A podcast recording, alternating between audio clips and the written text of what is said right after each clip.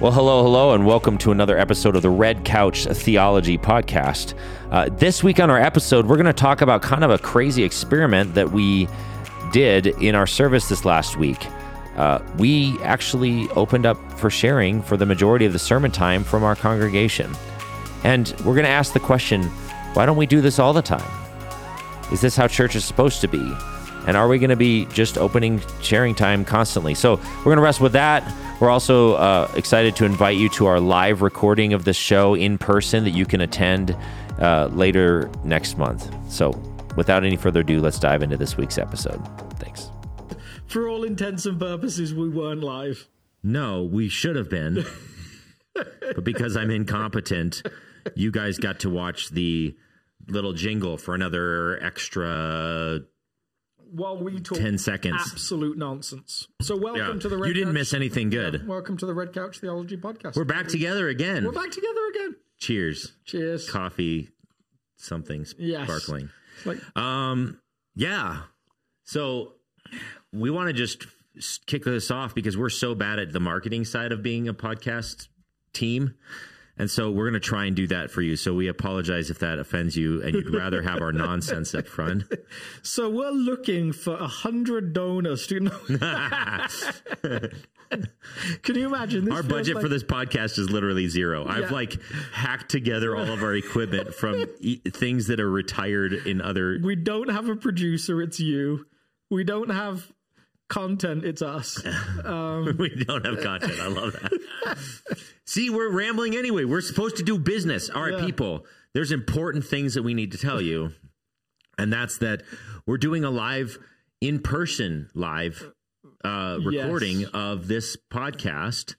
And one of you's super excited about that. One person is super. So excited. far, that's all I've what heard from. Okay. Um, and that was enough for us. it might just be us and this one person, Yeah. uh, our, our greatest fan I out I there. I think I can't you know remember. who? Can you know who it is? no. Carol Hart, you're our greatest Carol fan. Hart is the number one fan. She's the only it. person that responded to us and said that we should do this live in person. Watch, she can't even make it. It's just going to be you and I in an empty room. Oh, it's so. I think I, maybe I said this to you outside of the podcast, but it, there's this episode of the TV show Frasier where he gets really excited. He's lost his job and he's he's hoping that like he's been told his fan club have got together to protest his like firing, and he's really excited, like really heartwarmed, and all these different things. and then they do the protest, and there's only three of them that turn up. So, like, the news article is, "What would happen if you threw a party and nobody came?"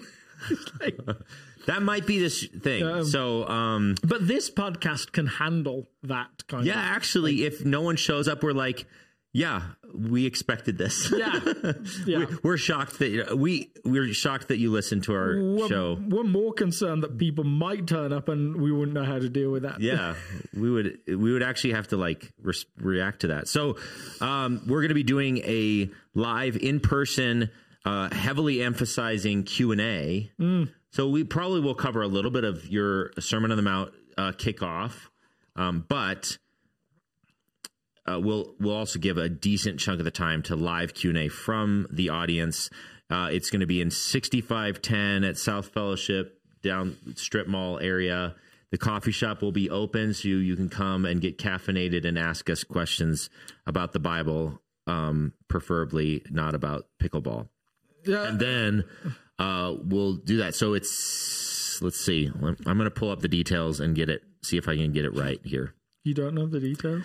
it's September 11th at make where I had it pulled up. All right, it, I think it starts at 6:30. Canva. Where was it?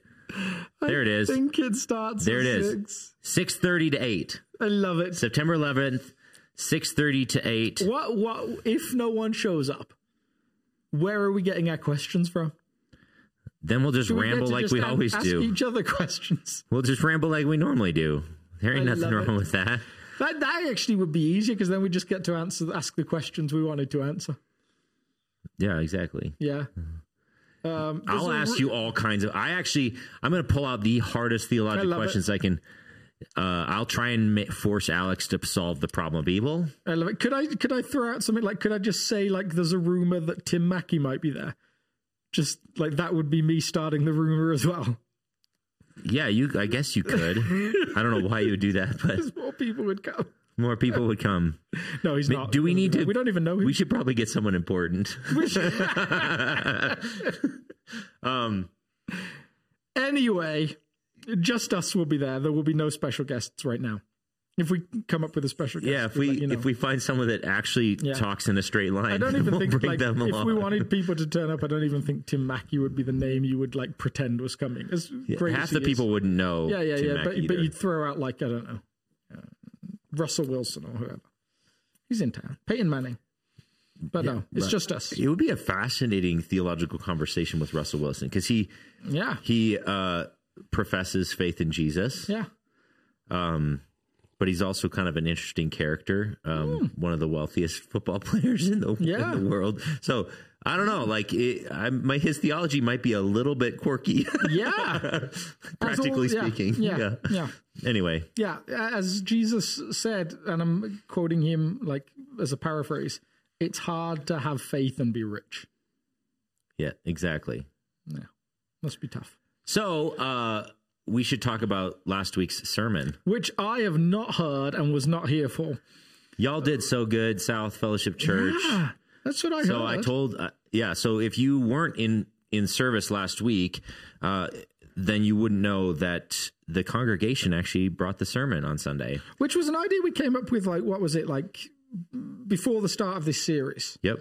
And I had to accept the fact that I wasn't going to be there, which was actually kind of like a little heartbreaking. Yeah. Because you know, had to be then. Yeah. Um, but totally. but it did work great from what I heard. Yeah, it was it was a ton of fun. So what we did is all throughout the Ordinary Time series, which if you've been following our episodes, we've been in that series uh, the last six, six, well, seven weeks now. But um, and we went through the lectionary, uh, did various different messages. But what we challenged people to do in our congregation who were in person is to write down what the Spirit was speaking to them from the specifically from the messages. And then last week we just opened up the floor for people to share what God's been speaking to them, and um, it was really cool. There was um, some stories of uh, of moments of confession where people shared things that they were challenged to. Uh, There's some public confession. There was there was some moments where God challenged some people to be obedient to something and and they stepped out in faith and saw God move in some significant Wow. ways. In in first service, there was actually a couple who literally during the sharing time received a text message, had to decide in faith whether they were going to obey a nudge from the Spirit, and took action, and then shared it during the That's service. That's amazing. So they're Yeah. inviting a couple uh, who's struggling finding um, to find housing to to live with them for a few months while they get themselves established. But they got the text during the service, and I asked the question: Is anyone like felt the nudge to just reach out and care for someone? And they and I could see their body language out of the corner of my eye. And then they raised their hand and they stood up as a couple and just shared that Oh, they felt uh, like they were called to be obedient in that moment. And then after the service, someone came up and they said, "I have all, all this extra leftover food, and I'm going to save it for that couple that's taking in the other I family." love it. So it was just uh, little things like that were shared, and I heard really good feedback. That's so some beautiful stuff. yeah, it was good stuff. But today, I thought it might be beneficial to go through a little passage in the New Testament about this kind of open sharing, everybody bring in a little word thing that Whi- we did on which Sunday. actually, interestingly, like is a rarity for us to do. For the early church, probably a pretty normal pattern of behavior. Would that be fair? Uh, yeah, I would guess so. There was fewer educated people, so to have a formal educated pastor or teacher or something in every little house church in the early church was probably a little bit more rare. Yeah. And you may have someone like that in your city that would come visit or in the area and you you get all your little house churches together and go hear some teachings or, or the apostle would come through or whatever Paul would just roll through town and just And- bring it. all the little house churches would descend and hear some preaching but on the day to day and the week in and week out there was probably a little bit more like what we're going to read. Yeah. Yeah. So uh, th- th- there's this shift for those of you that, that maybe aren't tracking with that. And let me see if I can describe this shift well. The church starts in Jerusalem. It's one group of people primarily to start with. They meet in Totally. the temple courts. It seems that the apostles do a lot of the teaching, especially Peter, John, and James. Like it's quite Centralized. quite centralized around like these speakers that that maybe uh, who knows how good they are in terms of communication, but had been around Jesus for a long time. We're now sharing repeatedly, and, and there's even this moment where they say well, it's not good for us to wait on tables. We should be focusing on prayer and the teaching of the word. Yeah. And then the movement starts to spread to all of these tiny little places. Yeah. Um, so then people are meeting in homes, and that's what you're talking about. Then there's this moment where there's not a centralized thing to the same degree. Well, I think there was even in that the very early days there was probably some hybrid Yeah, it might be because like they said they devoted themselves to the apostles' teaching and to the breaking of bread. But we're talking 5,000 9,000 people potentially in that early push Yeah, and so then the breaking of bread, they're probably like hearing some apostles' teaching, and then they're going back with some smaller groups and maybe having some discussion around what they just learned and Yeah, I always eating dinner. picture how bizarre is this? Like still in my head, like just because of church culture. A I- potluck?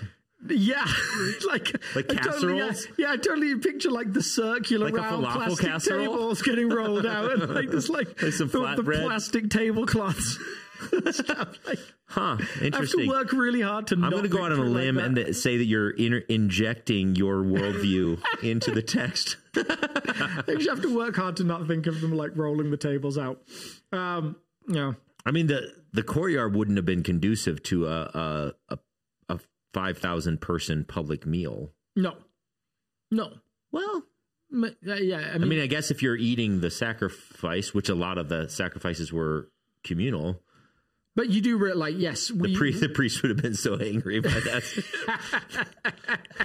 They'd be like, "We don't even believe what you guys are teaching." We're going to take the sacrifice. We're going to do our own thing over here, centered around Jesus. Like that would have Like, been. give us our portion. Yeah. and We're going to go hang out here and get a separate yeah, teaching. uh, yeah. Um, oh man, that, that, that must would- have created such tension. but, but that like, if you've never lived or been a part of living uh, uh, like a short-term trip to a developing country, I remember when I was in um, when I- when I was in Haiti, uh, the the lady that did the cooking for us there, she cooked for two hundred people, three hundred people over an open fire in a courtyard. Like and and the moment where you realize she's been up since four o'clock in the morning doing that, um, is like this moment where you realize, oh, this is a different world to the world I live in. Seriously, And and so yeah, you imagine like there is no person that's taken on hospitality for the church. It's it's people probably similar to the breaking of the the feeding of the five thousand. Like this, you know, there's all this food that appears miraculously, uh, but has to get handed out. yeah, it was, yeah. It's not miraculous. It's Mary in the corner over an open fire, Yeah, slaving away. Yeah, exactly. Yeah, yeah. There's like so so there's just yeah a completely different world to the one that we can imagine. yeah. Um, and so a lot of it ends up being in homes. And so that's why you read in Paul's letters oh, the church that meets in Phoebe's house, the church that meets in so and so's house, perhaps a more affluent member of the community would open up their house, yeah. uh, and so on and so on and so on. Um, so then churches would meet in houses in all sorts of parts of the you know the Mediterranean area. Um, and this seems the passage we're going to read seems like it's to a church or to a group of churches meeting like that, right? Yeah, it seems seems more likely. Should we Yeah, bust it out? Yeah, I'm going to let you do the reading because I'm a horrible reader and you aren't. I'll close my Greek here I'm going to read the pull it up. passage you didn't want me to read. Then Go No, for no. it. um, I never said I didn't. you shouldn't read the Bible, Alex. So this is this is Paul Um, like writing, trying to figure out with the churches that he's writing to, the church in Corinth. And when he says church in Corinth, He means all the house churches in Corinth. Now, now he's spent a chunk of time with them Yeah. already. He's done a ton of preaching to them, Yeah. a ton of teaching, and then, but he now he's far away, and he's sending him a letter and giving him some some instructions. Yeah, and it's so funny because if you've not read the First Corinthians and Second Corinthians letter, the First Corinthians letter is positively positive. It's like it's you know, you know, chatting Let's through, yeah, out. talking Let's- through these like let's eat some food let's and- problem solve together. This is going to be great. And then he gets to the Second Corinthians letter, and he's like, boom, is probably the most aggressive letter in the New Testament. Um, so this is First Corinthians Yeah. fourteen. It comes on the back of First Corinthians thirteen, where he's talked about love that in how it all works? things. Sorry, I couldn't. Sorry, carry on. 13, 14 comes after 13? Yeah. Brilliant. in my in my English number, whatever. Uh, tongues then are a sign not for believers but for unbelievers. Prophecy, however, is not for unbelievers but for believers. So if the whole church comes together and everyone speaks in tongues. And, and and inquirers or unbelievers come in, they will not say, will they not say that you are out of your mind? But if an unbeliever or an inquirer comes in while everyone is prophesying, they are convicted of sin and brought under judgment by all, as the secrets of their heart are laid bare. So you will fall down and worship God, exclaiming, God is really amongst you. What then shall we say, brothers and sisters? When you come together, each of you has a hymn, or a word of instruction, a revelation, a tongue, or an interpretation. Everything must be done so that the church may be built up. If anyone speaks in a tongue, two or at the most three should speak, one at a time, and someone must interpret. If there's no interpreter, the speaker should keep quiet in the church and speak to himself and to God. Two or three prophets should speak, and the others should weigh carefully what is said. And if a revelation comes to someone who is sitting down, the first speaker should stop. For you can all prophesy in turn so that everyone may be instructed and encouraged. The, the spirit of the prophets are subject to the control of the prophets. For God is not a God of disorder, but of peace, as in all the congregations of the Lord's people. That is a lot of stuff there. It, it it is. So, just since you didn't, a little uh, context. Alex tried to listen to the message, but in he was in a, one of the glorious places in the world where he had no internet. no internet whatsoever. So he hasn't actually listened to how well you all handled uh, yourselves. But what I did is I just gave I used this text to just give them some ground rules. Yeah. One was, hey, let's not sound like insane people to inquirers who might have shown up. Like if there are new people in the room, we could do this and it could just be really awkward, really Yes. uncomfortable, a bunch of soapboxes around the room. And again, you know, this context is talking about tongues, but my challenge for our community was let's just not sound like lunatics. Okay. Rule number Mm-hmm. One. would be great. Rule number two was uh, around this idea of order. Um, that God is not a God of disorder, but a God of order. So we're going to do this in orderly fashion. Yep. Rule number three was um, where is it in the verse? Uh, this. This is for the building up of the church. So we're not talking about like uh, there can be challenging things, but it's not like an opportunity to say your soapbox of your political worldview and and all these condemning words that don't sound like the heart of Jesus, those Yeah. sorts of things. This is to build up the church. So the, these are the ground rules I laid out before we opened the floor. Uh-huh. Um, so that's what we covered, and then we did exactly ish this with one caveat. It wasn't just wide open subject. We sort of were honed in on what it what has God been teaching us during this series. Yes. It wasn't just like fill in the blank. You can talk about any subject you like. A few people did talk about subjects that were outside of the series, but for the most part, everyone was t- targeting in Uh-huh. on what God had been speaking throughout the series. Yeah, and so beautifully with the lectionary series, people got to hear from passages all over Scripture, all sorts of different subjects. That's some of the beauty of lectionary. Um, I bet there was a whole bunch of just different ways that God had spoken, which is is super exciting. Yeah. Uh, I think historically, if I remember my Gordon Fee correctly, his suspicion that there is this passage probably comes out of exactly the sort of thing that you were talking about, like the soapbox element of church that can take. Like he he suggests that in Corinth there was one person that would get up uh, and give a message that said, "God says this." And then the next person would be like, actually, no, God says this.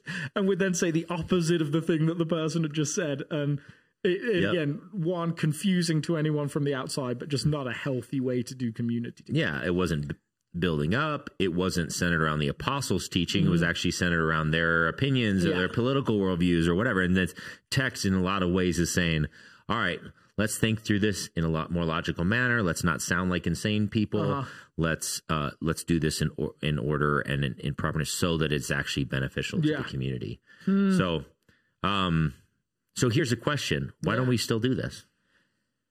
That's a great question, isn't it? Yeah, Yeah. because I heard from a lot of you that you loved it on Sunday. yeah. um, that it was really really beneficial and sweet. I actually heard one one one person came up to me and said, "I heard we were going to do this and I did not want to come because I hate this kind of thing. It's so it can get so awkward. Like what's that person going to say and are they going to ramble forever and on and on and on." And then they said, "I am so glad I came. That was really really I think the word she used was precious. That was precious for our community." So, So yeah, it do, it does. I, anything new or unusual is going to have like some nostalgia. Not nostalgia the word I'm looking for. I'm trying to pluck a word out of the air. When you when you change things up, there'll be some element of freshness to it, right?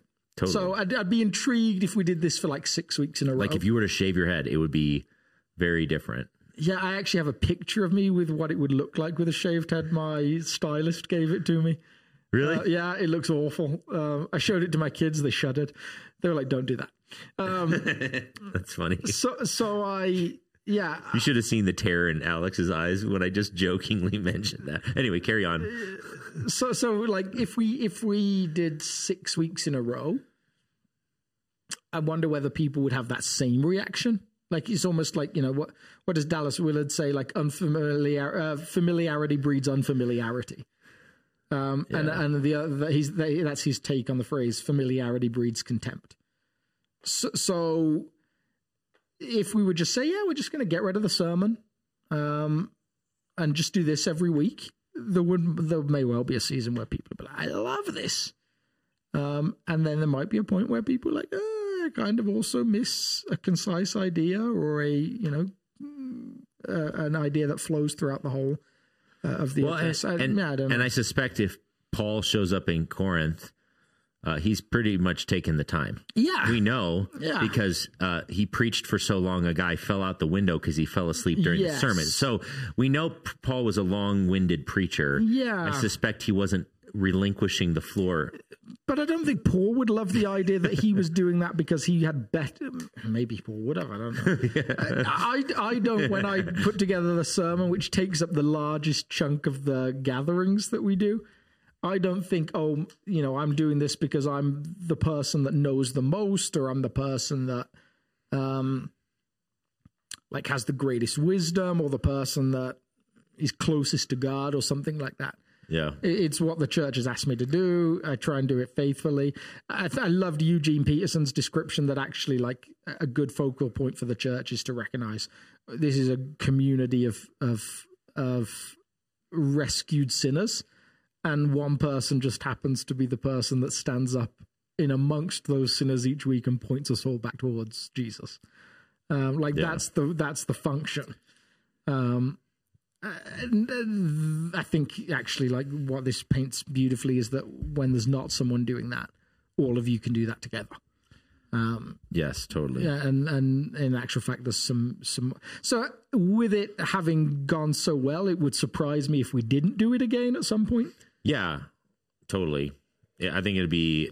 Uh, I think it was beneficial to do occasionally, and I, I tend to agree with you. I, I think sometimes overly patterned uh, liturgies can kind of lull you to sleep. Yeah. and that's why we like to mix things up here and there. Like we have some some common elements, but uh, for the mo- for the most part, we like to challenge people to write in a little notebook from time to time, Yeah. or to uh, experience a practice, or to do a little bit of a higher church thing, like we're in the lectionary. Mm-hmm. Then we do a lower church thing, and we're doing a topical series. We do a book study series. Like part of it is so that we're constantly um, thinking slightly differently and But I engaging. think I think one of the cha- and for those of you that don't or have never worked in church, like this is one of the tensions I think that that we feel all the time as the two people that are most involved in planning services.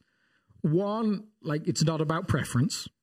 Um, so I get lots of people that come up to me regularly and say, the worship is the, my favorite part of the service. The sermon is my favorite part of the service.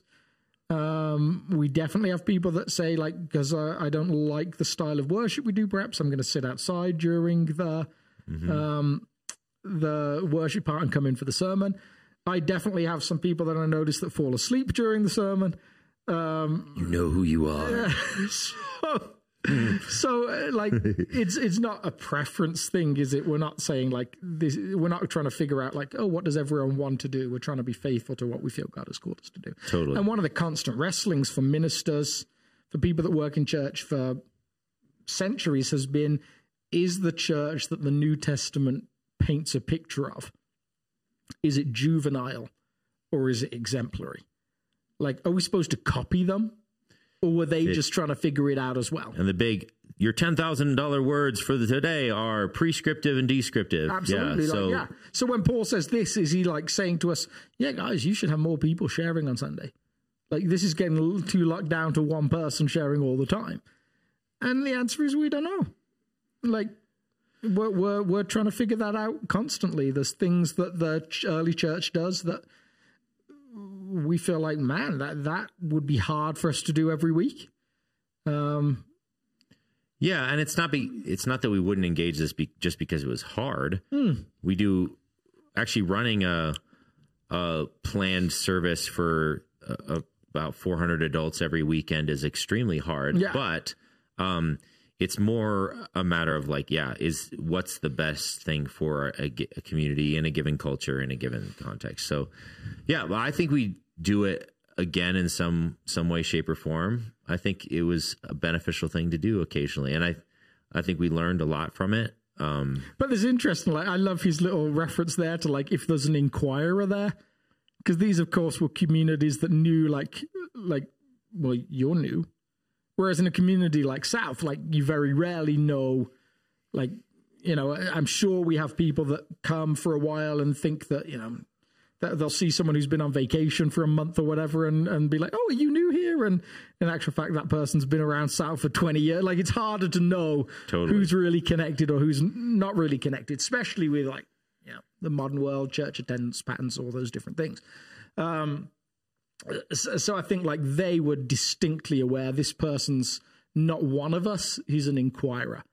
I've been in churches that still follow some of that pattern. Like I, I was at a church in, in Detroit with a mission group and this new family came like at the back and given that we're you know we've we've brought 60 white people to a primarily black church like different experience anyway and the pastor like he's there and he's like you guys at the back just stand up and talk about yourselves. Why are you here?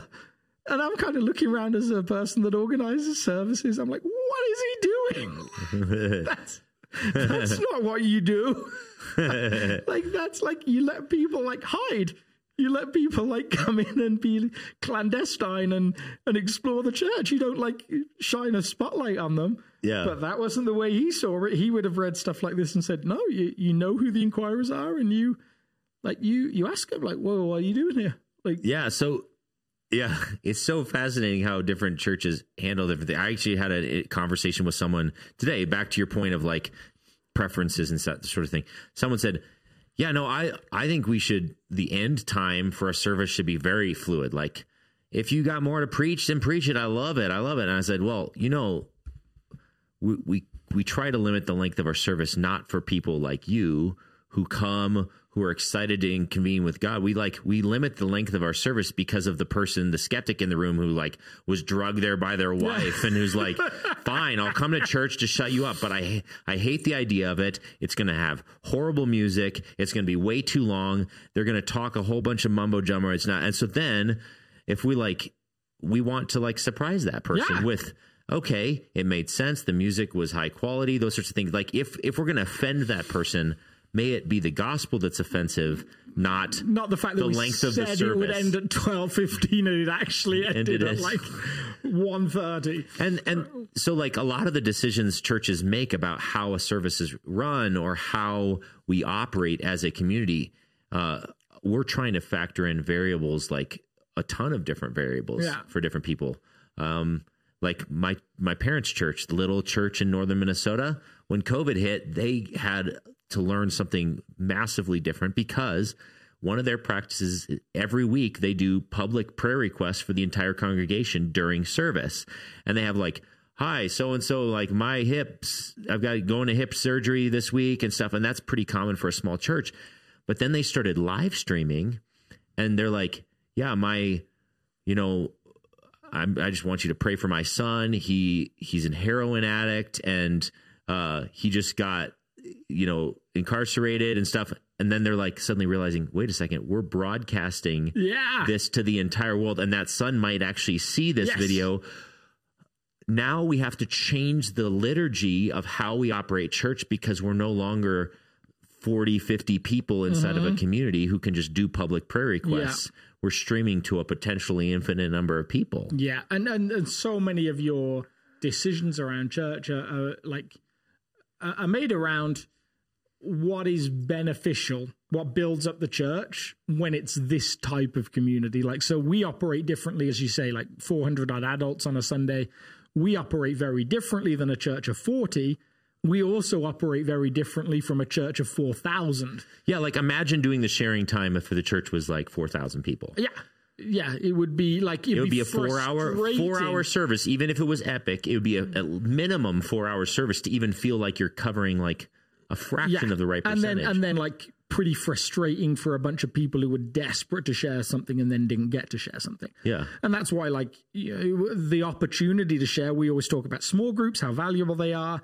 Uh, uh, like, somewhat naive goal is 100% of the community would be in a small group of some kind. Um, that is an opportunity to share every week. So, so the the fascinating part is, I think there's something about our psychology that says it felt fu- more valuable for me to share what I wanted to share or felt called to share because I got to share it in front of a few hundred people.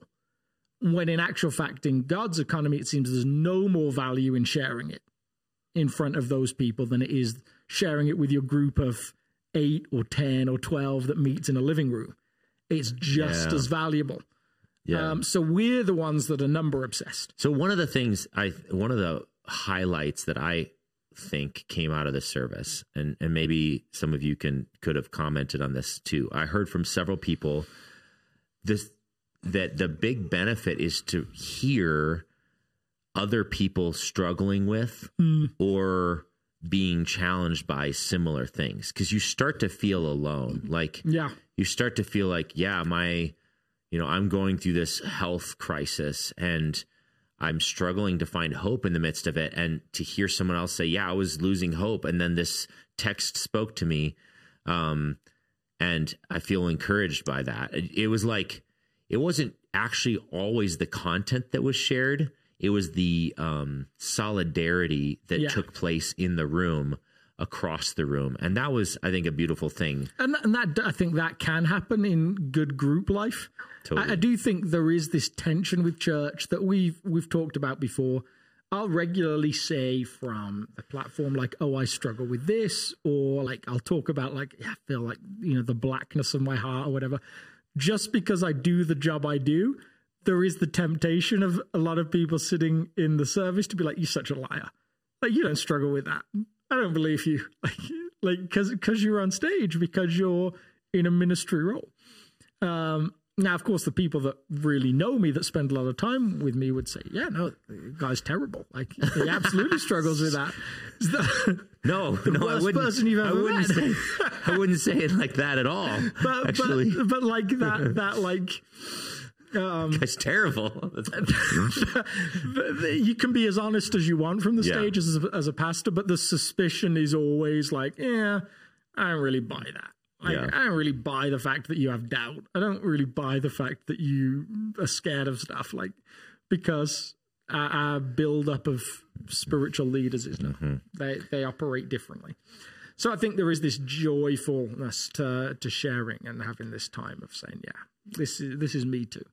So one thing that I felt like this last weekend was we just scratched the surface of. Um, and that I personally would like to grow in, uh, and maybe you can comment on this as our as our lead pastor. Um, I still feel like a lot of the sharing. So there was maybe maybe first service only 40% of the sharing. This is me obviously making up, Yeah, yeah, just Gut making up feeling. statistics. Yeah, yeah. uh, only 40% of the sharing in first service was uh, was things that people had written in the in their little notebooks specifically coming out of the sermons of like hearing the spirit of God. Several of them were just encouraging words, um, semi connected the message. But anyway, and then second service was a little bit more. It was probably more like 80%, 70 80% of of second service was like, yeah, uh, this passage or this sermon and then I wrote this down. So what I'm getting at is I I still think and th- this is true for me and I'm on staff. I'm like trying I'm prayerfully pursuing God's heart l- picking the songs that I choose, Yeah. dialoguing with you about the content of the sermon and building a service around it. There's still sometimes this ability to enter on a Sunday morning and not expect the living God's voice to eh, penetrate the space. yeah. Like, yeah, Alex is going to preach a message, but I'm not necessarily like showing up like, oh my goodness, the God of the universe, the creator of heaven and earth, the one who died for my soul is going to speak to my Yes. soul today. Yeah. And to have that anticipation. Yeah. Um, that's why we did this practice. Mm-hmm. It was that we we want to be a community that shows up not expecting sermons, not expecting songs, but expecting God. And I, th- I think this has been like this nudge we've had all year, really. Like, you mm-hmm. know, we did the listening to God's Voice series earlier in the year. Like, it's been a progression of different thoughts, like all the way through. With with this idea that you know, we, when we talked about vision pathways last year, how we how we live out living in the way of Jesus with the heart of Jesus. Our beautiful, catchy, pithy saying that is on the wall, that is the centerpiece of who we are. How do we actually practically take things and say, well, what are the, how how did Jesus live? Like, what are we? Are we all reading the same thing? Have we all got the same ideas? And one of the things we talked about was actually just this this ability or this moment of moving from an experience to actually encountering Jesus. Yeah. And that every time people encounter Jesus, there's a next step. There's always something that comes from that. Yeah, you don't encounter Gene to Jesus and be like, "That was pretty neat." Yeah. So what's for dinner? Yeah, yeah, yeah. A- and those people, like, they didn't encounter him in the fullest sense of the word. They really missed him. Like, they might have met with him physically in the gospel, but they missed missed the person that was there. Yeah. So, so to me, like every week, I think in the back of my mind, there's like, okay, I feel like this is generally what God is saying to the whole community. I feel like if we were to round up 80% of people, this is the thing he might be talking to them about from this sermon. But then there's always this beautiful possibility that, that God could say anything to you in a sermon. Like, you know, that, that, that anything could come from that. Who knows? Like, because he's constantly richer and deeper and, and and he like if we're playing checkers, he's playing 4D chess. like, Yeah. and that doesn't even do it justice. So this last week, while you were gone, Uh-huh. uh, our the staff team went to an art museum, Yeah. and it was an impressionist artist. Um, did uh, some real, very minimal realism in his painting, but did more abstract stuff. And I was just pondering how, like, some of his work early on, like he'd have this. He'd paint a person, and all of the proportions are so wacky Yeah. that I was curious of like how do I know that that's even a person? The proportions are so grossly wrong. Like think about like even yes, I mean you've all seen paintings that are just so abstract, but you can still tell that they're trying Yeah, yeah, they're yeah. painting a person. Um, or, or like uh, w- one of the ones that caught my attention the most is he had the street uh, painting, and then there's this person walking down the street. Now the person is like four or five blob strokes of paint, and their entire head is like just a single brush stroke. And yet I could tell from the body language an emotion of like weighed down and all this stuff. I'm like, that doesn't even look like an actual human being. Like if he's trying to be realistic Yeah. and explicit, epic fail. But my art has this ability of communicating between the lines. Uh-huh. And so the same sort of thing happens with sermons, like, Yeah. or even the scriptures. Like, you're preaching a message, and you think I'm saying this thing. I'm trying to be super duper clear about this thing, Mm-hmm. and yet in the creative nature of the scriptures, in the creative human experience of how God designed what humans, they may like read between the lines. Totally, yeah. That's Or- like the, the philosophical idea would be like the saying and the said. totally. Like, you know, somewhere in between that, different things are heard. I can say the same thing to a few hundred people, and you could get all these different senses. Oh, no, he really said this, or no, he really said this. And some people would be like, I don't think he said anything at all. Like, I just, like, I wish he'd have said something. Um, so there's all these different ways that we're interacting uh, with, with the sermon. I suspect somewhere there's this lack of belief that God really wants to speak to us across the church in general. Partly because we don't think very much of ourselves. So, so a, an encouraging thought is it seems like the people Jesus was most interested in in communicating with on earth were the people that were most on the fringes, that were in the most broken state. So almost like you might say the worse you feel about yourself coming to church on Sunday, the more likely it is that the God of the universe wants to tap you on the shoulder. But again, when we think, and again, I'm generalizing, I suspect that when we think about God speaking to us, quite often we think about it in the same way that we think about our to-do list that we get over the weekend. Like, so we're at home, you know, we're like we've got this list of stuff we want to get done, um, and we're very interested in ticking stuff off. So we almost, I think, there's almost this impression that God is like that with His community. I've got them here on Sunday, right? I'm going to fix Aaron's thing here. I'm going to fix Alex's thing here. I'm going to fix Carol Hart's thing here. Carol gets a second shout out. I'm going to fix, I'm going to tap into these things, and that my success profile on Sunday is how many of those things got done. And that doesn't seem to be the God of the scriptures at all. Uh, like, like he's so in with us for the long game, so in with us for this big journey that in actual fact on any given sunday the thing that you're most likely to hear from god is simply you're beloved. I love you. Exactly as you are with no changes necessary. Like like that constant reminder is actually more what i think we need week in week out than i have a solution to this problem. Because the problem may not change based on sunday morning. The problem with you the problem with your neighbor, the problem with your spouse, the problem with whoever. Like it might not get fixed this Sunday morning. It might be there for a while. Actually, the thing that it feels to me that God is most often trying to communicate to the few hundred people that call South home is you're a very loved person. Yeah, and like if you listen to last week's with you. episode, yeah, then like Kevin talked about that, like love is the transformative agent Yeah. in the kingdom of Yeah, God. yeah, yeah, So like, yeah. yeah, so that that isn't a cop out saying that he doesn't get anything done by loving you. No, No, no, he no, gets the most heavy lifting. Your phone's under your foot. But it's not. it's it's not like it's not like his goal is fix, fix, fix. yeah, Uh, his goal he is not like by I've- loving. Yeah, I've got. I've not. It's not. I've got to do the curtain rod thing. I've got to do the like. You know, I've got to hang the curtains. I've got to mow the lawn. I've got to finish the shed I started a year ago. I've got to. I'm listing all the things I've got to do. Um, it, it's just. I'm with you. You're you're a deeply loved child of your father yeah, who who has no particular goal right now other than to be with you. Um, and I think I, I read, read this beautiful quote from a, a guy called G. Campbell Morgan, who is is like someone I would describe as very unlike me.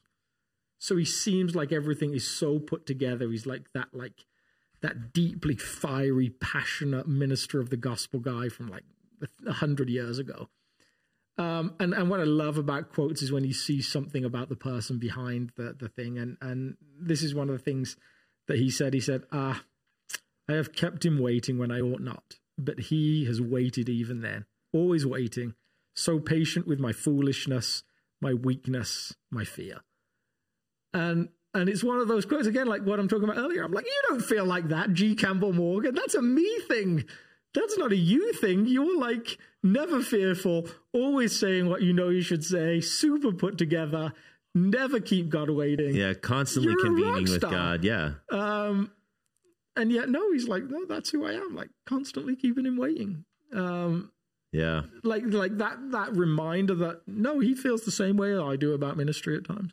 Hmm. Um, and yet, like it seems like this God is more patient than we are with him, uh, more patient with us than we are with him or with ourselves, uh, more loving of us than we are towards him or towards ourselves. Yeah. Um, and and and his major excitement on Sundays or in small groups or however we gather is more akin to a parent who gathers their adult family around a table, knowing all of the tensions between family members, knowing all of the struggles in the life, and he's just like, "Ah, I'm just so glad you're all here. Yeah, Um, that's cool. Well, uh, so yeah, if you're wondering, like, why don't we just do this all the time, or uh, could we do some other element all the time? I like talking. well, the answer the answer is uh, if if you attend South and you, it, we might be slightly infuriating to you because we don't only sing hymns No. and we don't only sing contemporary songs. No. We don't only preach topical and we don't only preach book studies. We're, we're a little bit kind of a wild, wild west community and in that, and we're just trying to figure it along, figure it out, um, uh, alongside you on your journey with Jesus. So, uh, maybe we'll do it again. I, I suspect we will in some way, shape or form. I, Maybe um, we'll do it this week. No, we're not doing it this week. This week's exciting. We're going to do week- all combined. Yeah. So It's going to be hopping. Come early. family together. Come Yep. get a seat. Well, I don't think we got questions. Uh, We might have gotten questions, but because Teresa's getting married today, And you're doing the wedding. yeah, Uh, because you can of that, uh, if you're part of the South. if she if you did send questions in, we will get them until you get back because she didn't teach me how to access the phone number. no. And uh, we both have to go and look so we don't look like this. Yes, someone I walked in today. They're like, "Are you wearing that to the wedding?" I'm like, "Huh? You really think that I'm capable of showing up to Teresa's wedding in like jogger pants?" Um, I'm not. I'm I'm not smart, but I'm Well, not. I, I'm not I that dumb. am. I, I have my clothes all pretty much ready to go, but I am. uh, One of my constant challenges over here has been learning what American definitions of stuff mean. Like, so in England, like cocktail attire means something very specific. yeah, Like, cocktail is not formal, which is like formal is black tie or white tie. Black tie is lower than white tie. White tie is the high, then black tie. Then you move down to like cocktail. So depending but on the still dinner, pretty close to. tu- it's tuxedo most well, likely. it's certainly suit, like certainly jacket, tie, pants, dress Yes. shoes. So that's cocktail. Like here, it seems like cocktail could mean I was on the golf course five minutes ago and I changed out of my golf shoes, but I'm still wearing the rest of my golf clothes. Um, No, here none of it means anything. It's like uh, someone could show up in jeans and you're like, "Oh, okay," and then someone else shows up in a tuxedo and you're kind of like, "Okay, fine." Yeah, so you guys both you take cocktail and you both do it dressier than cocktail is supposed to be, and way less dressier than cocktail is supposed to be, and it's constantly confusing to me. Yeah, that's this is what happens when you create a country of such a melting pot. Is no one knows what's going on. Do you know the rules? No, I'm not from here either. like none of us are from here. Yeah, yeah. Who gets to decide what the rules are in America? Oh knows? man! well, there we go. Maybe the beautiful aspect of America is there are no rules. Yeah, or there are, but no one knows what they are. Well, we said it'd be a shorter podcast today. like we'll judge you for things, but there's no rules. yeah. Uh, Well, our short podcast was fifty minutes. Yeah, we did good. We cut shaved ten minutes off of a, a week talking about a sermon where there was no sermon. good job, us. All right. Look at us go! See you next week. Uh, yeah. Uh, let's see. I, again, I always rab- ramble at the end because I have to find the stop button. Teresa was making fun of me for that because yeah. Anyway, bye. Bye.